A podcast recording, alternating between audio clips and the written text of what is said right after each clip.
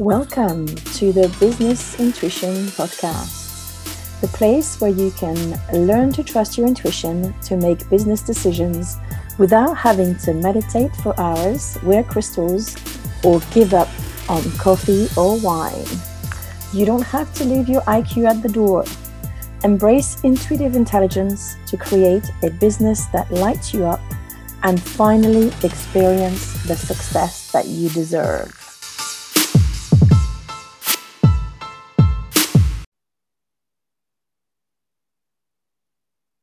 Hello, everyone. Welcome to another episode of the Intuitive Revolution in Business. This week is book review. We are reviewing a book called The One Thing by Gary Keller with Jay Papasan.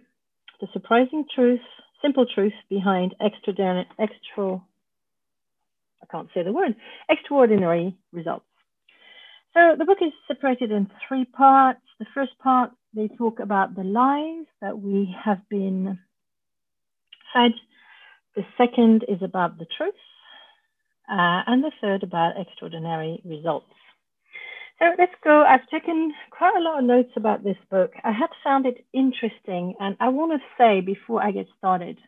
Well, first, I have a special announcement. So if you're not in my Facebook group or on my uh, email list, you might have missed the fact that I am running a five day challenge starting on the 20th, so starting next Monday, uh, called Tarot for Business. It's free. It's going to be exciting. It's going to be fun. It's the first time I've ever run this this challenge, but it sort of rekindled me with my passion for tarot, which is the one thing that got me on my spiritual path, I suppose, if you can call it this way. After I branched out from my 15 year career as a mergers and acquisition lawyer. So this week in my free group, and I will include the um, the link to my free group in um, the description box under this this um, podcast in your app. Um, I will be doing a Facebook Live um, probably around 7 or 8 p.m. every day uh, around the theme of, of tarot. So if you have any questions about what tarot is, um, or how it can be used. Um, my first Facebook Live today is going to be about the question that was asked by one of our members is um, about the tarot being evil. And I think it's an interesting uh, question or at least reflection because, um, of course, the tarot has been depicted as evil for many, many, um, I would say, hundreds of years, but I would say even, even thousands of years. Um, so I will answer this question in a Facebook Live. If you haven't joined our community yet, please um, click on the link in the notes and join us. Um, do it earlier than rather than later because uh, we don't approve members uh, immediately. Uh, sometimes we batch things, uh, but I'd love for you to be in the group. And in any case, all the replays of all the Facebook Lives will be in the group. There is a specific tab in the guides for tarot. Right, so the whole premise of this book uh, is that if you focus on one thing and one thing only, you get extraordinary results. And that's something that would have completely grated me only 10 years ago when I started my business because I thought I could do all the things and I could do so many different things. And it was really, really hard for me to choose. And I suppose it's a bit similar to when, um, especially when you run an online business, everybody tells you to niche in order to have more traction and to attract clients better to your product rather than someone else's or your services rather than someone else's. And niching is something that a lot of people um, re resist a lot. So it's, it's a little bit the same concept, but it goes further than that because it's almost like, like I know uh, that of all the things that I could do, I have now focused exclusively on intuition in business. That is my one thing. That's the one thing I want to be learn. Um, I want to be um, known for. I want to be known as the intuition lady in business. And it takes time to build that one thing. But once you get to that point, I suppose, of expert status, then um, you can always add on other things that you do. Like I know that in my EPIC framework, I teach my clients about energy and about prosperity and a lot of uh, mindset But my main piece is the intuition piece. So um, the, the book starts by saying that extraordinary success is sequen sequential and needs one thing at a time. So um, they quote, the authors quote Google, uh, which is known mostly for the search, KFC for chicken recipes, Star Wars for their films, and then only their merch.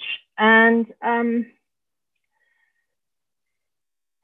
so even though um, the answer to what is our one thing is not necessarily clear, it doesn't mean that finding it is less important, okay? And in a way, it can be a succession of one thing. And then they, they quote Apple that started first with the Macs, then the iMac, then iTunes, then iPod, then iPhones. But it was always one thing all along. Um, Right. So there's a lot of lies that I've been bounded about, and and the author uh, hones down on six lies that comes between you and your success. So the six lies are everything matters equally, multitasking, a disciplined life, willpower is always on will call, a balanced life, and big is bad. So let's um, look at all of these one by one.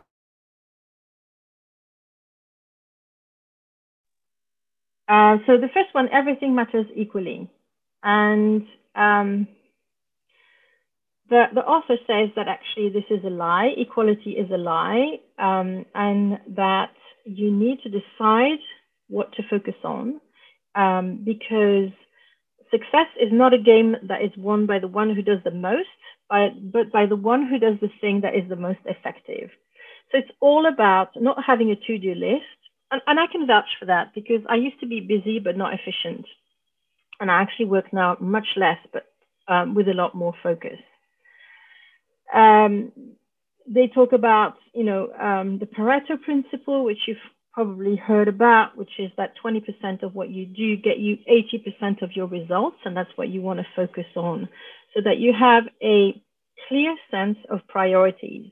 And so they um, discourage people from having to-do lists and, and, and instead uh, creating success lists that are short, focused, and have a sense of direction. And in a nutshell, they say that achievers have an eye for the essential. And I would kind of agree with that. Um, it's important to know what's important so that you can focus on it.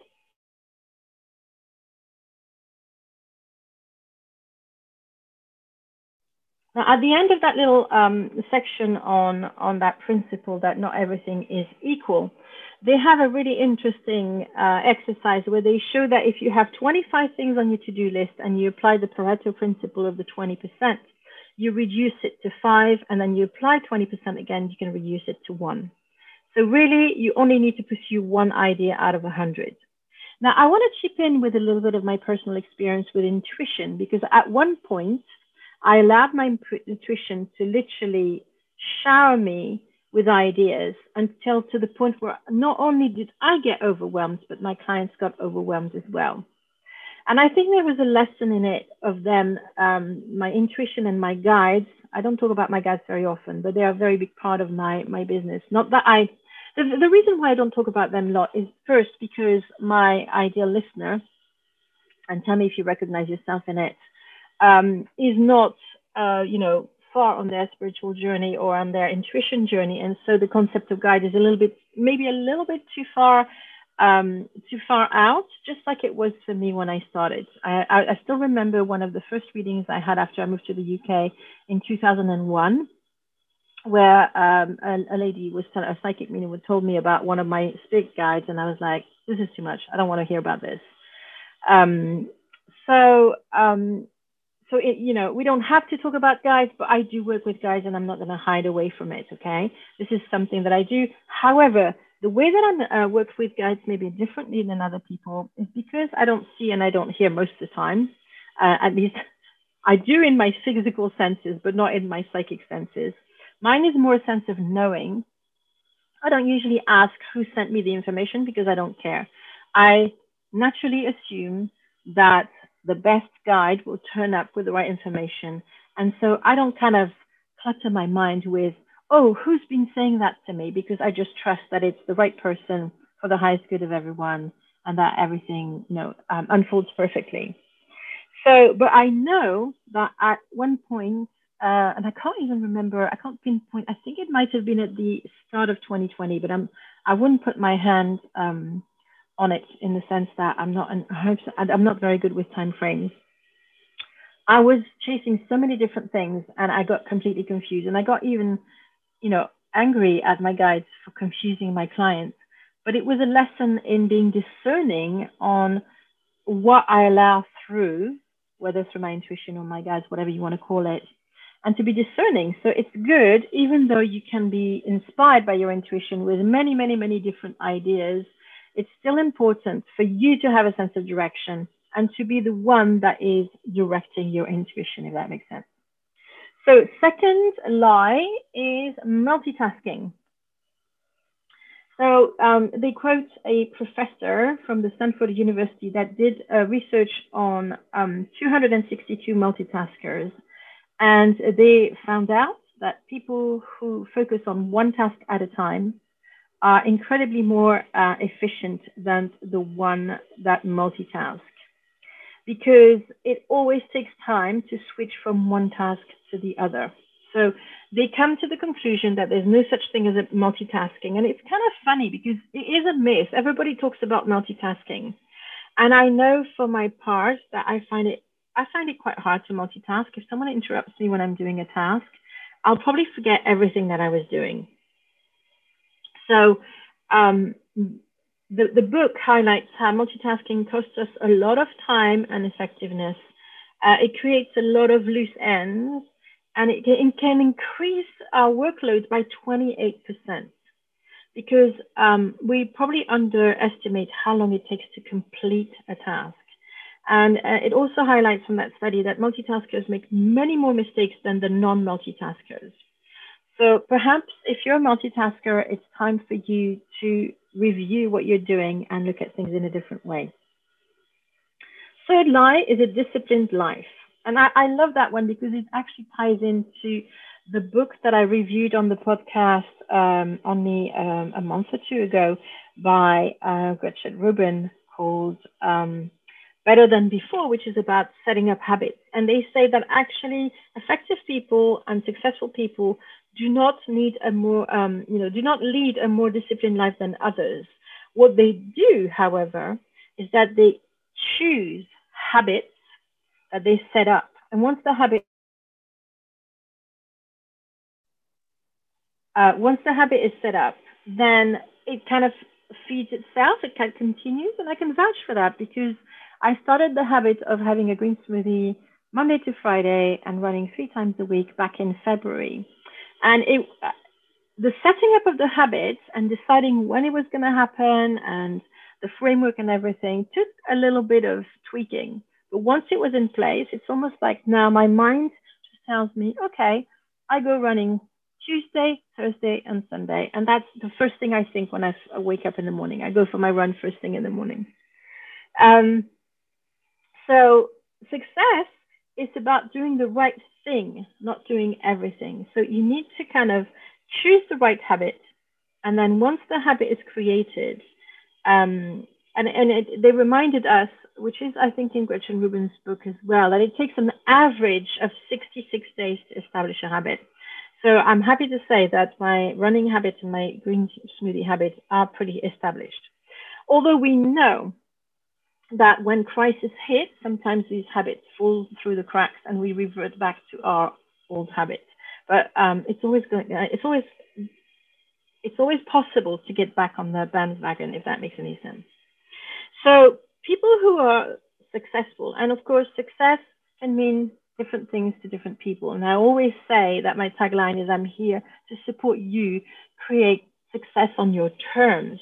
So think about what success means to you, but also remember that success rests on the base, on the foundations of a simplified life.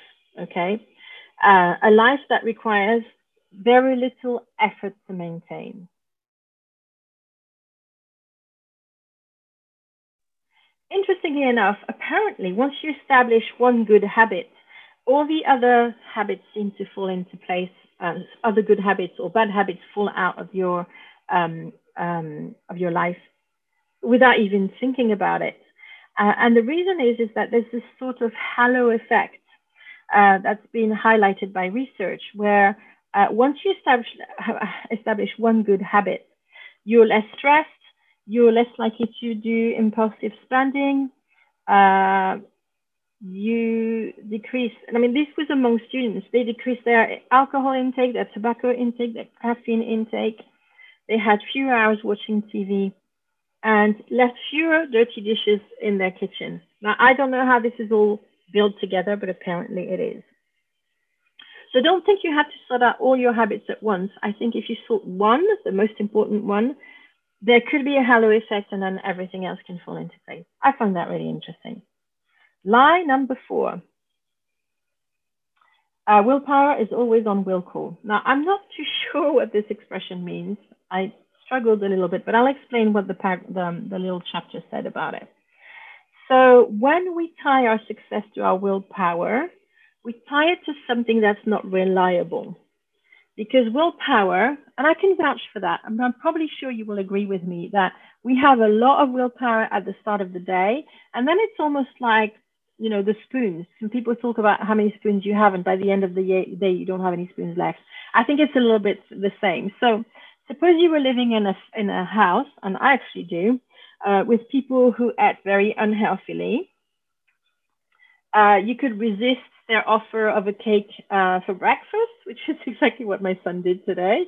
Uh, but then, if it was offered to you throughout the day, there's only so much willpower that that that you um you, you have. So by the end of the day you'll finally say yes. You'll give in because you've used all your willpower along the way. So um i think it's important to remember that we don't want to tie our success to our willpower. So um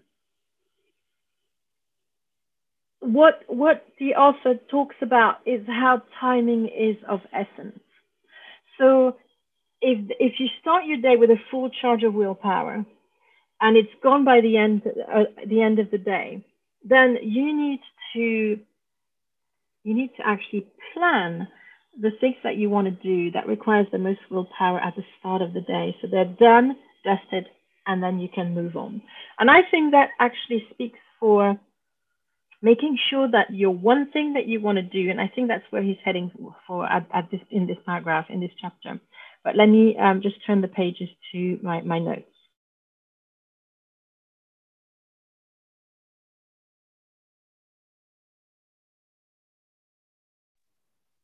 And um, then he goes on through the list of uh, how many things tax our willpower.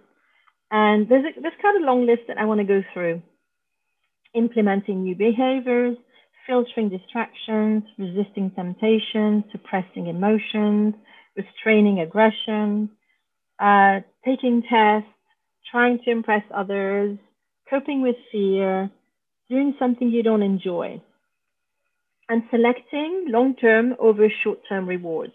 All that takes willpower. So, uh, this actually speaks to uh, the habit of doing the important work, one, the one thing, first thing in the morning, so that it's in, it's there, you've done it, and after that, the rest of the day is yours. Line number five, a balanced life. So the author challenges that there's anything such a thing as balance. Sorry, that wasn't very good English, but I'm not going to do it again. So back balance is for him a verb. It's something that you do uh, again and again and again. It's not something that you can do once and then it's done. And what his theory is, is yeah, you're almost always out of balance because you can't multitask. So if you focus on one thing, then you're not focusing on another. Um, when you focus on one thing, it always means that you take away from another thing. And the problem, and I found that really interesting, he highlights that the problem is if you live in the middle, you will never do anything extraordinary. So doing extraordinary things requires you to get out of balance, but not far enough that it wrecks your life. So it's it's really interesting. Uh, they even offer a graph that shows how you know regular balance can be, and then balance who wants uh, for people who want to do extraordinary things and how to um, to move along. And it's, it's it looks like it needs a lot of course correction along the way. So you can have a short-term goal, um, and maybe you like except for example if you were writing a book you might be out of balance with regards to your family or your business. And that's what happened to me last year when I decided to write and promote my book. I neglected a little bit one-to-one work. And so my income dipped. And that's that's absolutely normal. That's why very often when people do launches or when they write books, they kind of save up a lot of money ahead of time so that they, it can tie them over with this one thing that they might want to focus on. The same thing happened when I launched my podcast. Um, so they say that it's not balance as much as counterbalancing constantly and, and, and checking in with what feels right and, and uh, whether you are still in check, okay?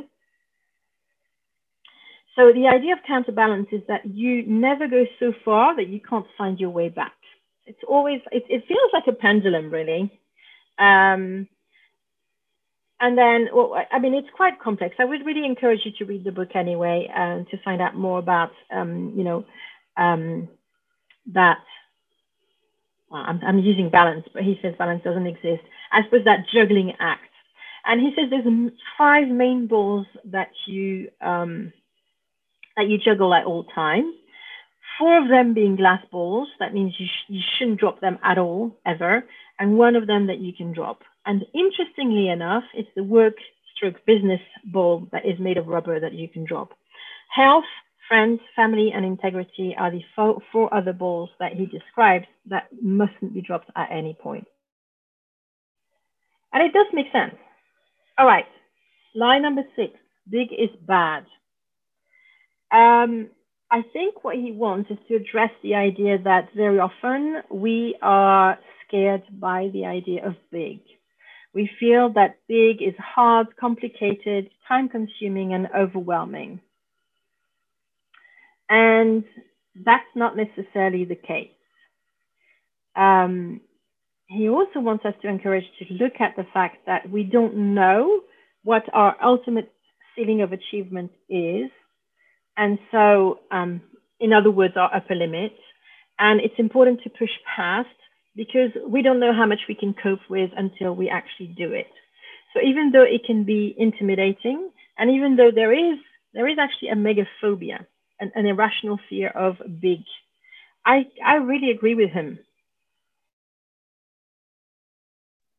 I can vouch for the fact that I've kept myself small for a very long time, and probably still do to a certain extent, because I'm I'm concerned about am I going to be able to manage a bigger business without neglecting my, my four glass balls.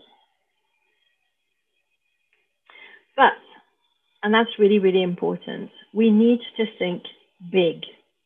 Because if you don't think big, then nothing's ever going to change. Does that make sense? And big is about who you can become.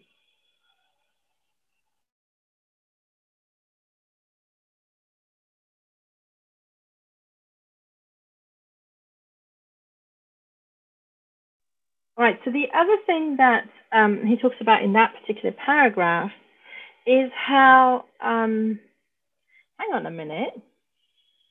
Yes, that's that's the last one. Big is bad.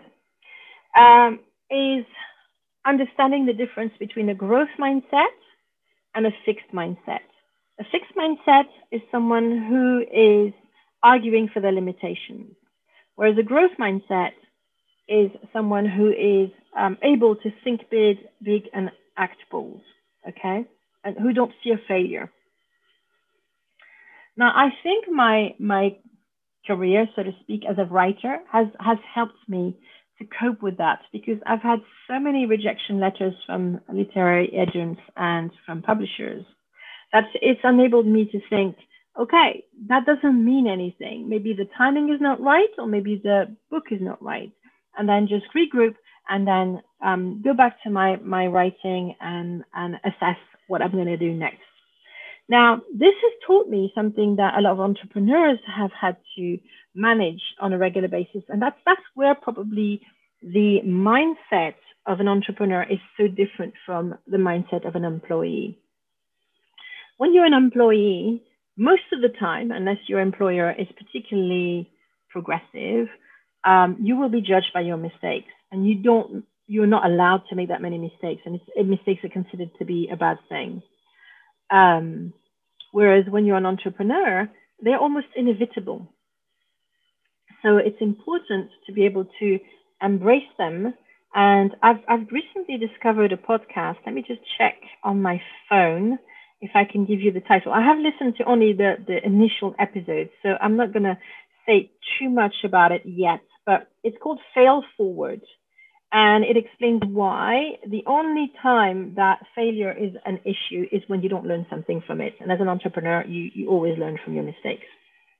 Right, so now we're moving to part two of the book, uh, talking about the truth. Uh, and the most important part of that, uh, uh, of, of the truth, is the focusing question.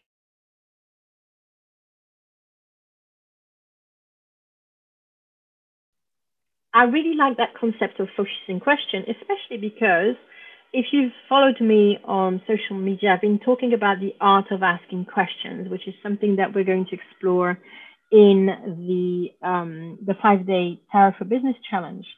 The questions you ask totally shape your life and what you do. So the quality of an answer is directly determined by the quality of the question. And so um, the author encourages us to ask the right question to unlock our potential. And there's a, a, really nice little quote that he puts in by Voltaire that says, Judge a man by his questions, not his answers. So, research apparently shows that asking questions improves learning and performance by as much as 150%. Now, that really stayed with me. That's quite a, a that's quite um, um, a statistic. So how we phrase the questions we ask ourselves determines the answer that eventually shape our lives. So the question that the author uh, encourages us to ask all the time is, what is the one thing that I can do so that, so that by doing it, everything else will be easier or unnecessary?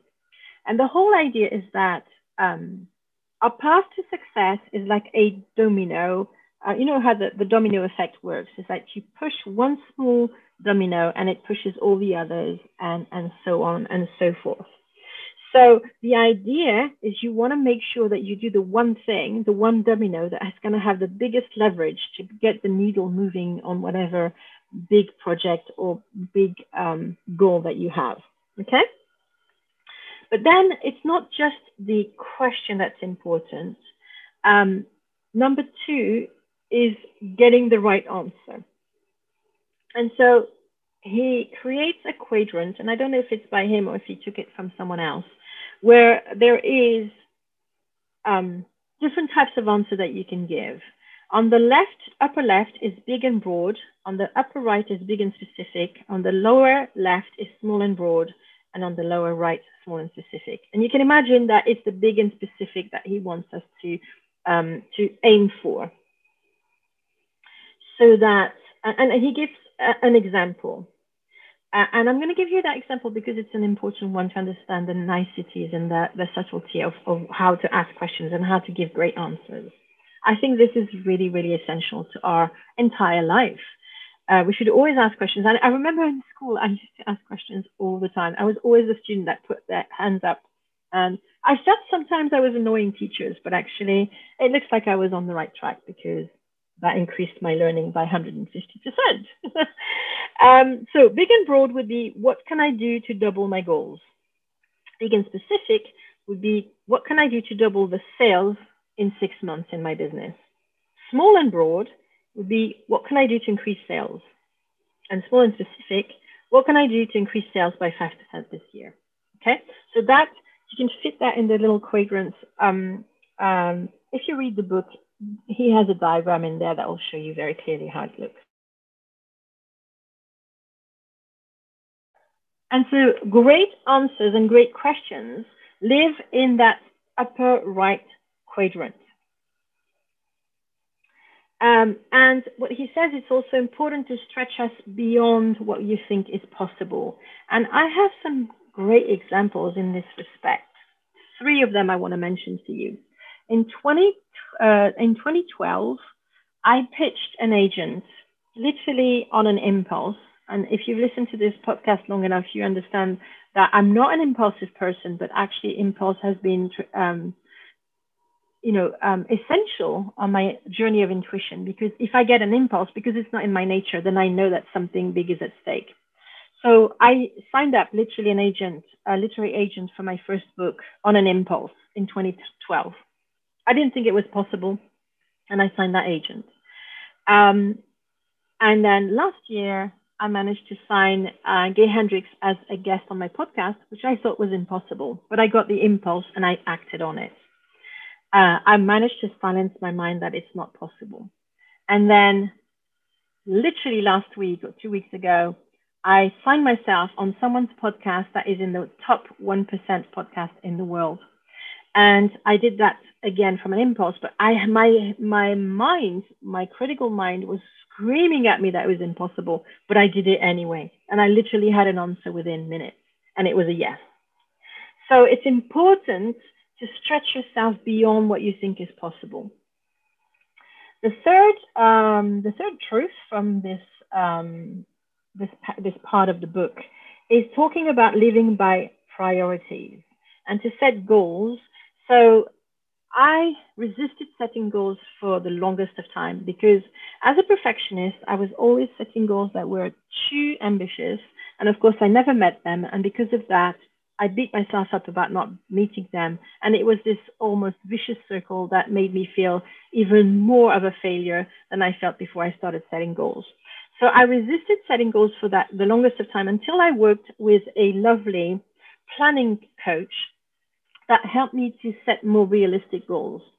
And the way to do it is to literally try to find out where you want to be in five years' time, bring it to three years, bring it to one year, bring it to three months, then to 30 days, then weekly, then today. Um, this is so important, and it doesn't mean that this, the goals are going to set to be set in stone. But unless you have a long-term vision, then you will not get anywhere because um, we live our lives are full of to-do lists that are not structured, not prioritized, and it's it's and it's it's actually it derives from Steve Covey's book about the seven habits of highly effective people who, um, I mean, that book I'll probably review as well because I think uh, as an entrepreneur, it's a super important book. Uh, but he has another quadrant himself that shows that unless you have some priorities uh, long term, and that, that, ties in with what I was saying earlier about the fact that uh, willpower requires you to, it, it requires a lot of willpower, sorry, to put long-term goals over short-term goals. And also very often to put your own priorities above other people's priorities, especially if you're a people pleaser. So it's kind of interesting how this one thing book ties in with the better than before. If you haven't read either of these books, then um, maybe go and explore them. Uh, if you don't get them from a library or buy yourself a, a, copy, I know I don't have time to read books much, and that's why I actually welcome this opportunity to review a book a month because it forces me to actually finish books and read them for you. Uh, I find that audiobooks are really easy uh, in that respect because they can be fit around doing the grocery shopping. And we're talking about multitasking, but we're not talking about major multitasking. And I know that if I if I listen to an audiobook and there's a bit that I know I want to take notes and I'm doing my grocery shopping, I'll just pause the book do whatever I have to remember that I need to do, and then I just go back and sometimes maybe I'll listen, continue listening in the car. It's not good for taking notes, but since I've done an excerpt of these books for you already, you already have some virtual notes. So what the book is going to do is just, um, if you go and listen to it as an audio, it's going to expand your uh, understanding of what I've summed up for you. Truth number four, live for productivity. Now, there was a little resistance in me about that point because I also believe that um, we are far, we're pushed too much by society to be productive rather than to be. Um, but um, I like the quote at the start of that chapter that said, My goal is no longer to get more done, but rather to have less to do. And um, the author talks about something super important that has made an incredible difference in my business when I started implementing. And what that is, is time blocking. When you want to make sure that you do something, you need to time block the important things first thing in the morning. And a good example is this podcast. I had a bit of a disruption in my usual podcast recording because normally I record it first thing uh, at seven o'clock in the morning before everybody wakes up in the house. So I know it's done. See, that's the one thing. My podcast is probably the only thing that I've kept going no matter what, even through the past six months of uh, turbulence in my private life. But last night, one of my child was uh, unwell and they came to sleep with me and then they were in the room and because my office is attached to my um, my bedroom you might have seen the little video that I did on my profile on Facebook where I shared my my office with you and and the special things that I have lying around so I didn't feel that it was a good idea to record my podcast with a child sleeping in the room that was coughing because they were unwell and also waking them up. So I am now recording this podcast at 11 o'clock, which is really late for me in the day. And the other reason why I like to record it at 7 a.m. Uh, every Monday is because it's the quietest time of the day. Um, there are not the other people in the house are not um, awake, so they're not likely to make noise and to impact on the sound of this recording. Uh, so it's not gone too bad considering it's 11.40 now. I don't think I've had too much interference uh, noise-wise, but there's always a risk that one of my children is going to just come into the bedroom uh, because they don't remember that I'm recording. So just a, just a small warning. So time blocking, because that's the illustration I was going to tell you. The only time I don't do my podcast first thing in the morning is if I have a guest, because very often guests are in different time zones. So it can be 11 in the morning, later in the day, sometimes even in the evening. So Monday is podcast day.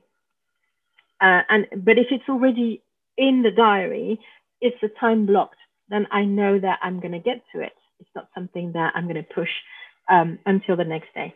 I don't know why there's this thing in me, my podcast, if it doesn't come out on a Monday, then the world will fall apart. I know it won't but there's that commitment for me to you listeners that you will get a new episode every Monday. So you need to, especially if you work for yourself as an entrepreneur, you need to time block your week. And of course, the large time blocks that are the most important are the morning ones. And that's something that actually can uh, could be useful for managers or people in higher position, but they probably know that already. Is that if you want to be able to progress the one big thing, then you need to time block the whole morning to do just the one thing. And then you can have all the social time and everything in the afternoon. That actually translates as well to social media quite well because social media is one of these things. If you run your business on social media, which is an amazing thing, I was only talking to a friend the other day about what it was pre social media to run a business. And it was much more disruptive, much more harder uh, because um, social media has made it so easy to have free clients, free leads, just from being, you know, um, helpful and interacting with other people, getting into groups. Facebook groups are amazing to run a business, whether it's your own or somebody else, as long as they allow you to promote. Um, but if you don't put what's important to do on social media first thing in the morning, that's what I do. I have my power hour for social media. It's actually a power half hour where I post in my group, on my page, on LinkedIn, and in one main business group that I'm in. Once I've done that, it's blocked. Then I move on to the, you know, the three priorities of the day. And then if I can do anything extra after lunch in the afternoon, that's what I do. And that's when I do my social scrolling, so to speak, on my social media, my more social aspect of social media. So it's really important to schedule and protect what you've scheduled. It's so easy just to cancel an agreement, um, sorry, cancel an appointment because it's in your diary, but it's to yourself. And I know that this is something that a lot of my clients, or generally people, struggle when they block time to write their books, and then there's always something that comes in that um, demands more attention from them than this long-term goal. However, You can only write a book if you're serious about it, if you schedule it, if it's first thing in the morning, preferably, and if you protect uh, that time block, okay? Then uh, the author talks about the three commitments. Now let me see what this, because I have quite a lot of notes. Uh,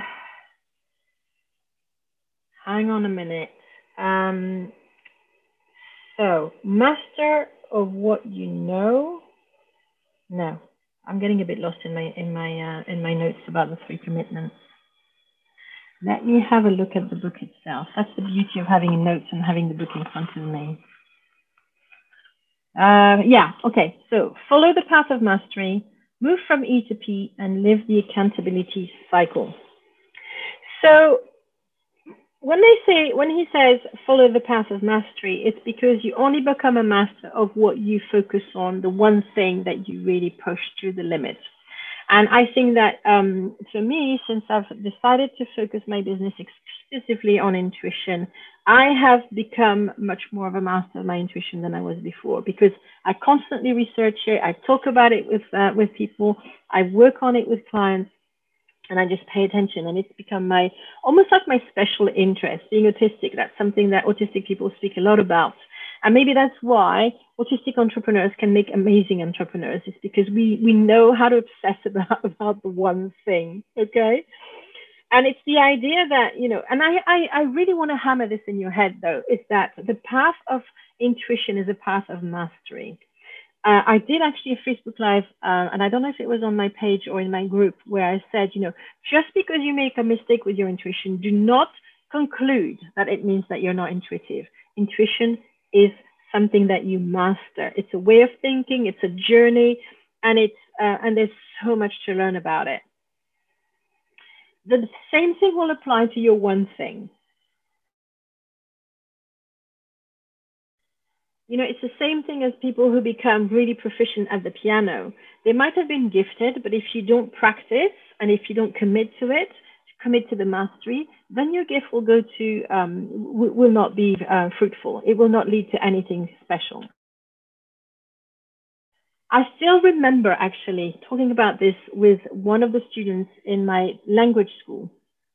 Because when I, uh, I studied at university back in Paris, I did a double degree, uh, one in law and one in translation and interpretation.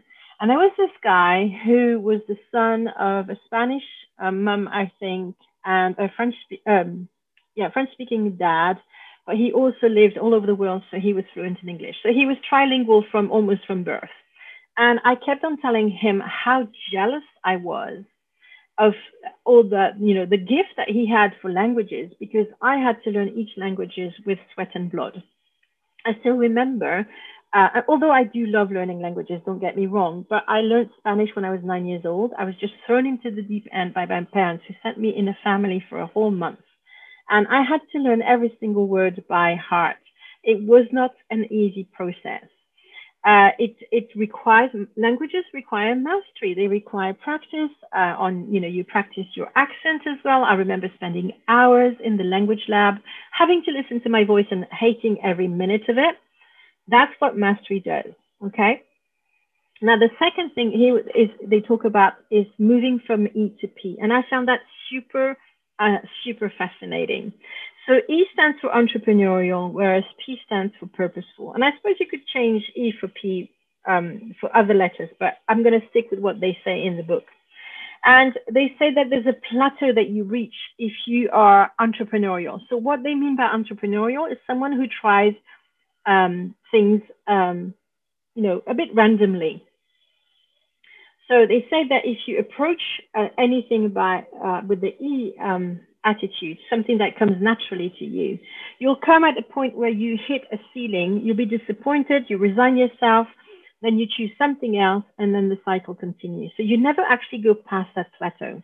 Whereas for them, aiming for purpose means that you're just not going to go the entrepreneurial way. What you're going to do is you're going to look at what other people have done that have had the result that you want to have. So you don't rely naturally on what you can do on your own. I think he makes also a big case for hiring a coach, and I can vouch for that. It's really made a huge difference in my business. Um, and, but if you go from E to P, if you're more focused, then you will go past, you will be able to pierce through your natural ceiling of achievement because you'll have focus, you'll have models, you'll have systems, and it will enable you to break through the natural barrier of your upper limit. And I think that's a great way to look at things. Now, the last truth, and it looks like I'm going to have to sum things up a little bit because we're nearly on the hour in 10 minutes, and I don't want this to be too long, is to live the um, accountability cycle. Because what you do affects what you get, and what you get affects what you do. So it's about absorbing setbacks and to keep going. And I think that's probably the one thing that's put me off in the spiritual community so much when I was navigating in it, because um, you may know, but I've spent 15 years in the corporate world in a really logical, you know, uh, left-minded um, mentality or, or world. Uh, and then I explored the uh, spiritual world for 15 years. And what really got my goat when I was in the spiritual world, navigating in there, is that at the first small obstacle, these spiritual people said, Oh, it wasn't meant to be. And I never saw things like that. I always thought, no, okay, why should I just, you know, in a way, the universe, if you believe in the universe or something bigger than you, they're going to test how bad you want something. They're going to test your resolve. And it's not so much a test as a trust in your commitment to what you're doing. Because I actually believe to get great results, you have to have a great commitment. So that means that you have to keep going sometimes when you don't want to, and you have to push. Now, it's a different thing if you had like a series like 15 obstacles and there were constantly obstacles coming your way, then I understand you could say, oh, hang on a minute. Maybe there's something out of alignment. Maybe I need to go for something else. But it, don't give up at the first obstacle. You know, that's just not how it works. Okay. What they also say in the book, and I didn't know that, is that your 39.5, apparently it must be a study to have that sort of um, uh, percentages, uh, of your goals are more likely to be uh, reached if you write them down. And then they're 76.7% are more likely to be reached again if you talk to someone about it, if you have an accountability partner, or if you hire a coach. So that's where we got to. I'm going to skim through the six, the four thieves really quickly because, as I said, I don't want this um, this episode to be too long. The inability to say no. In order to say yes to something, you have to say a thousand no to other things. And I like the example that they give of Steve Jobs when he came back to Apple after his stay in Pixar. Uh, he took Apple from 350 products to only 10. That's amazing if you think about it. And he had to say no a lot, and he probably wasn't very popular for that. The second thief is the fear of chaos. And it's true. I was just reflecting on that. My my office was a bomb site. I decided to give it a good tidy yesterday, but because I was focusing uh, on you know, launching this new challenge, creating this new course, etc., things got a bit out of hand. But if you value um, order, like your house being clean or tidy. And we all know that there's such thing as procrastinating cleaning, uh, spending a lot of time tidying your house because you don't actually want to do the things that you're supposed to do. The, the third thief is poor health habits. And I, I'm so glad they put that in their book because once you lose your health, honestly, um, you're going to regret it. It's going to impact everything else. So having your health on on the top of your radar and making sure that you have enough rest, that you have the right nutrition, and that you exercise enough is super important. I have seen so many lawyers who were brilliant but completely neglected their bodies, and then it catches up with you at some point. You go into burnout. Once you're in burnout, it takes you two, it can take you two to three years to get back on track. You don't want to risk that. You want to take those, you know, that half hour a day or that maximum hour a day to look after yourself. And then the last one, which I found really interesting as well, is to make sure your environment supports your goals. So, and the, the good example, I think it was actually on a podcast that I heard that. It's funny how sometimes you read a book and then a podcast adds to it and then your own experience. It's almost like the universe wants to sort of, you know, follow your focus. And they were saying if you want to make sure that you drink you know your liter of water a day and I, I don't have that as my goal but it's true that it's important to keep hydrated then having a glass of water on your desk is going to help for that because it's there. You don't have to go all the way to the kitchen to get it. You've got it ready to go whilst you're working and all you need to do is sip, sip through it. So it's important to pay attention to your environment to make sure that your environment is conducive to whatever you want to achieve okay there was one thing that was quoted in the book that I found really interesting, and I, I can see the logic behind it. I'm not going to expand on it because um, it, it would be it would take too long. But it says that if one of your friends becomes obese, there's 57% more likely that you will become obese yourself. And I can see that how that how can happen because if you if you spend a lot of time with them, then you will want to eat what they eat, and slowly and surely you'll get to a point where um, it's going to erode your own habits. Uh, one more quote that I really, really loved, and I don't even know who Lily Tomlin is, so uh, enlighten me by, by any means. Uh, she's apparently an actress, but I've never heard of her. And she said, The road to success is always under construction. And I think that's so true. You know, um, it should be taken as an encouragement to keep going rather than being discouraged that you always have to work at it. But I think that um, that is a great quote. So I want you to come into the group today when you've listened to this uh, episode, whether it's today or any day of this week, and come and share with you what is the current action that you can take in your best business to get you to your big goal in the next five years. Now, I want my big goal is to get to £10,000 a month of uh, revenue in my business in the next five years. So I'll be reflecting on that question. What is the one thing that I can do that can get me to that? Over to you, and then I'll see you again next week. Thank you so much for listening to this episode. Bye for now. Thank you for listening to another episode of the Business Intuition Podcast. If you like this episode, make sure you subscribe, give us a rating, and if you haven't done it yet, write a review so that more listeners can enjoy this podcast. Don't forget to join my free group on Facebook, Business Intuition for Female Entrepreneurs. And go onto my website to download my free workbook on the four steps to trust your intuition in business. My website is theintuitionrevolution.co.uk.